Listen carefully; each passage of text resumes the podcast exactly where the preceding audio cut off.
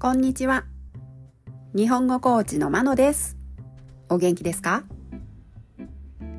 このポッドキャストでは、日本語のいろいろな表現を紹介します。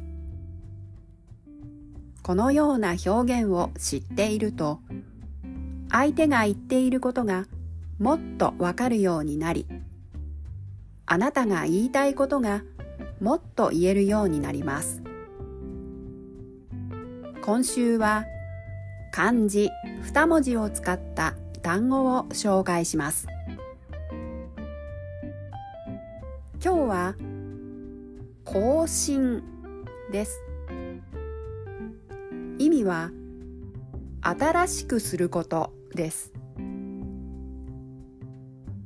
更新は名詞ですが、後ろにするをつけると動詞としても使えます。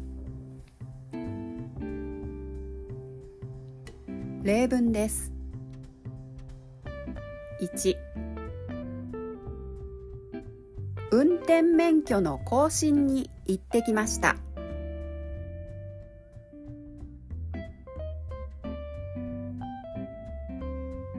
2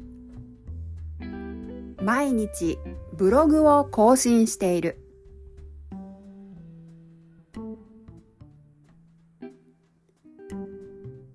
3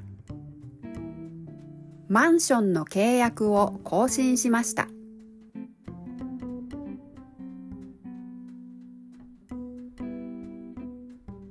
4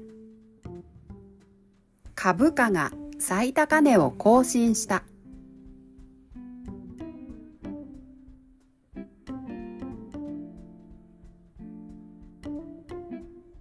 いかがでしたか？次回も漢字2文字を使った単語を紹介します。では今日はこの辺で。さようなら。